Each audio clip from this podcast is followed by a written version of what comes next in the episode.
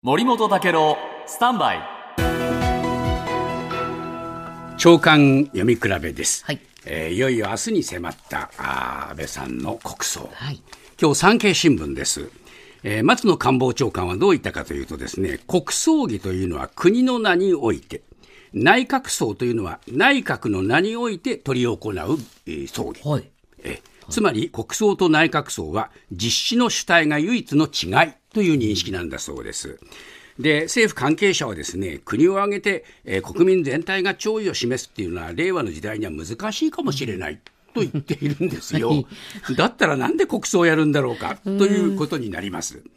で、これについて今日毎日新聞は書いてますが、このね、見出しがすごいんですね。国葬、逆風を強めた過信とまずあってですね、これは参院選で自民党が大勝して政権運営の自信を深めたことが背景にあったと言ってるんですね。で、参院選で大勝で首相は独断でやったんだけれども、国会軽視の付け大きくとなってます。で、要するに、えー新閣僚や党役員で、旧統一教会や関係団体との関係が次々に発覚して、えー国葬は、えー世論の反発を招いてしまった。で、この旧統一教会と安倍氏との関係もクローズアップされて、国葬実施に決めた、あこの岸田さんに大きな、これはまあ、誤算になったわけですけれども、自民党内からもですね、やることが世間からずれていて、えー後手後手だと国葬を断行すれば支持率はもっと下がるという批判も出てるっていうんですが、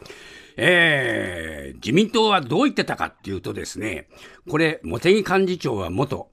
国民から国葬はいかがなものかという指摘があるとは私は認識していないと言っていました。そして、えー野党が反発したことについて、国民の認識とかなりずれているのではないかとも言っていました。さあ、今、えー、茂木さんに、今でもそう思ってるんですか、と聞いてみたいと思いますね。これだけ反発が出ても、なおやるんですから。